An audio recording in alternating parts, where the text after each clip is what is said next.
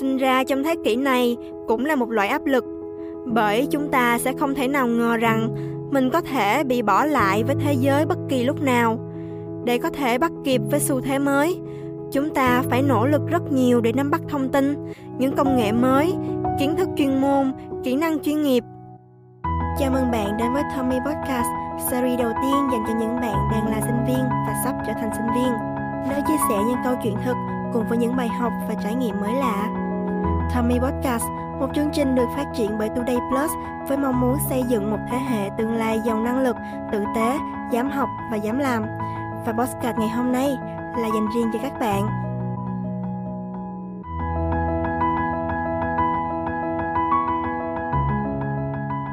Đối với các bạn trẻ chúng ta, khái niệm công dân toàn cầu có lẽ là một khái niệm mà chúng ta đã từng nghe ai đó nhắc đến hoặc đọc đâu đó trên báo đài, mạng xã hội. Nhưng không mấy ai có thể hình dung hết được công dân toàn cầu có nghĩa là gì, nó có tầm quan trọng như thế nào với người trẻ chúng ta và chúng ta nên làm gì để không bị lạc hậu, trở thành một công dân toàn cầu đúng nghĩa. Để tìm hiểu tường tận về vấn đề này, các bạn hãy cùng chúng mình lắng nghe tập podcast ngày hôm nay với chủ đề Đừng suốt ngày chỉ hô hào trở thành một công dân toàn cầu, hãy hành động ngay còn kịp nhé. Ngày nay, các quốc gia khác nhau trên thế giới dường như không còn rào cản hay cách biệt quá xa. Chúng ta có thể dễ dàng tìm hiểu về một quốc gia nào đó thông qua internet, những chương trình giao lưu văn hóa, hợp tác kinh tế đa quốc gia.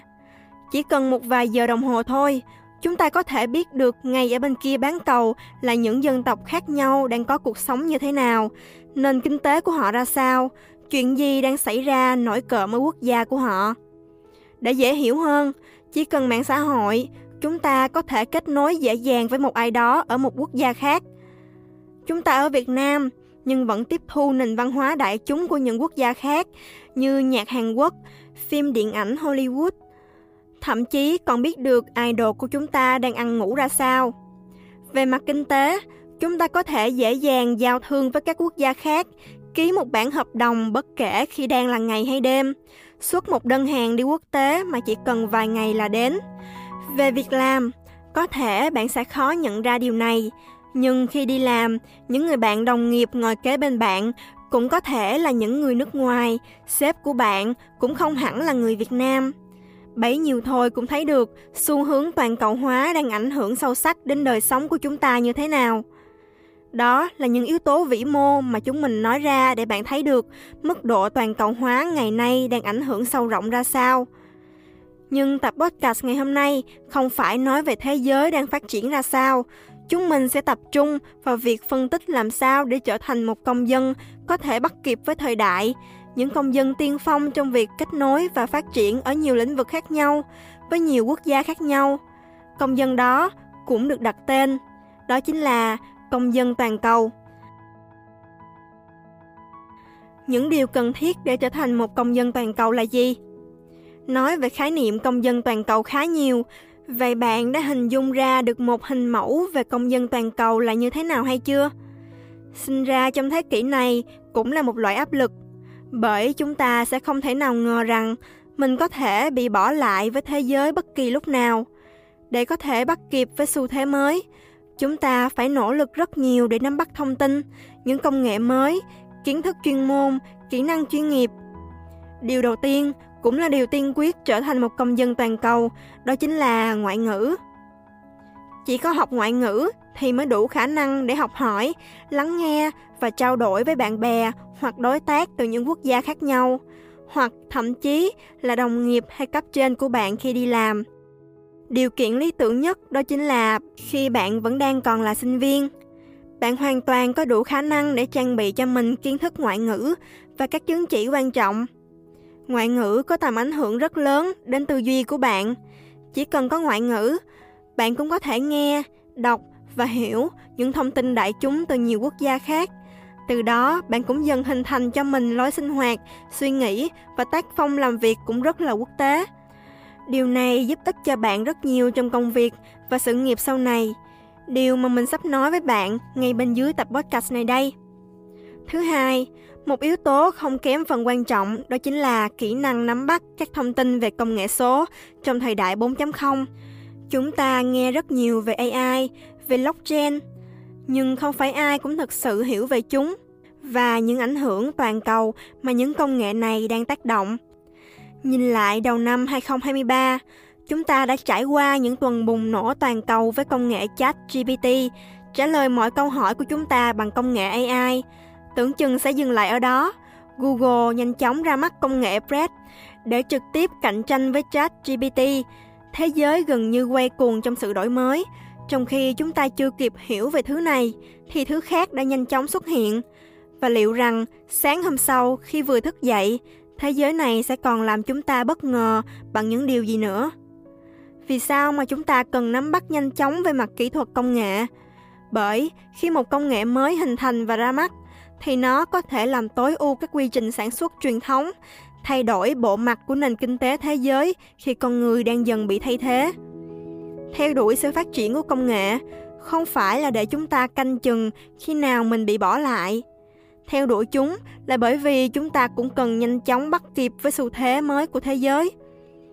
Tối ưu quy trình sản xuất, tối ưu chi phí, tối ưu con người, tối ưu logistics và còn nhiều thứ khác cần tối ưu nữa.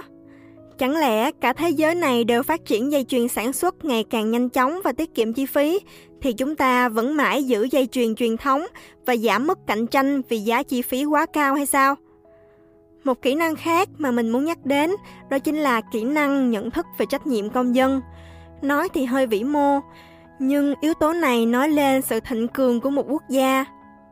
Thế giới ngày càng hội nhập sâu sắc bao nhiêu thì bạn càng phải giữ bản sắc dân tộc vững vàng bấy nhiêu những con người trẻ chúng ta lại càng nên trau dồi nhiều hơn cho mình về việc này để không bị đánh mất chính mình, mất đi khả năng tự định vị bản thân, để không bị hòa tan giữa những luồng hội nhập liên tục. Những lợi ích khi trở thành một công dân toàn cầu là gì?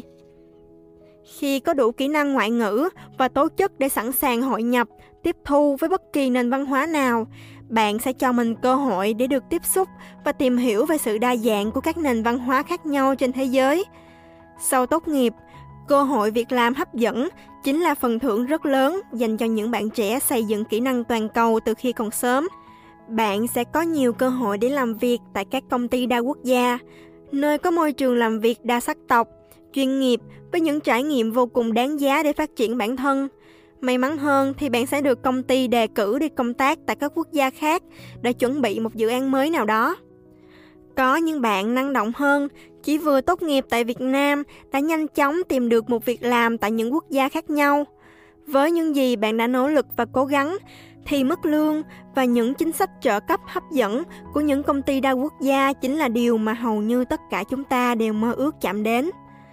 Khi có đủ kỹ năng ngoại ngữ và chuyên môn, mối quan hệ chính mà các bạn có được cũng là cơ hội rất lớn để chúng ta phát triển bản thân mỗi ngày với những bạn đang là sinh viên chúng ta có thể tham gia vào các tổ chức phi chính phủ để thực hiện nhiều dự án vì cộng đồng tại những quốc gia khác nhau hoặc nếu bạn thích thử thách bản thân bạn cũng có thể tham gia một số cuộc thi khởi nghiệp cuộc thi marketing tầm cỡ quốc tế để khẳng định bản thân cứ sau mỗi chương trình và cuộc thi mà các bạn tham gia, bạn sẽ đem về cho mình rất nhiều mối quan hệ chất lượng cùng những trải nghiệm vô cùng đắt giá dành cho bản thân.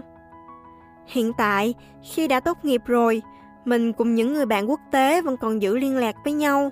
Chúng mình lâu lâu cũng tham gia chung một vài dự án cộng đồng thì vẫn có cơ hội gặp lại nhau.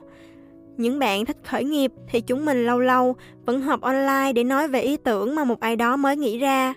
Nhờ những buổi gặp mặt và trao đổi đó, mình đã tự trau dồi nhiều hơn cho bản thân.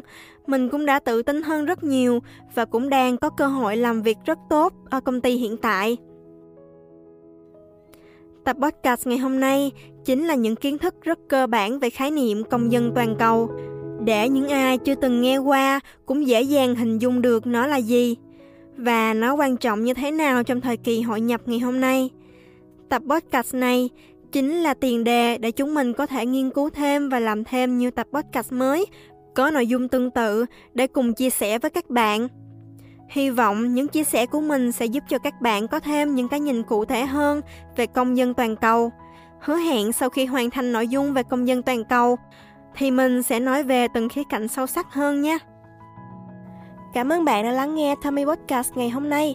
Hy vọng tập podcast vừa rồi đã giúp bạn có thêm những bài học và thông tin giá trị cho mình. Đừng quên bấm follow kênh Tommy Podcast để nhận được thông báo về những tập mới nhất nhé. Xin chào và hẹn gặp lại các bạn.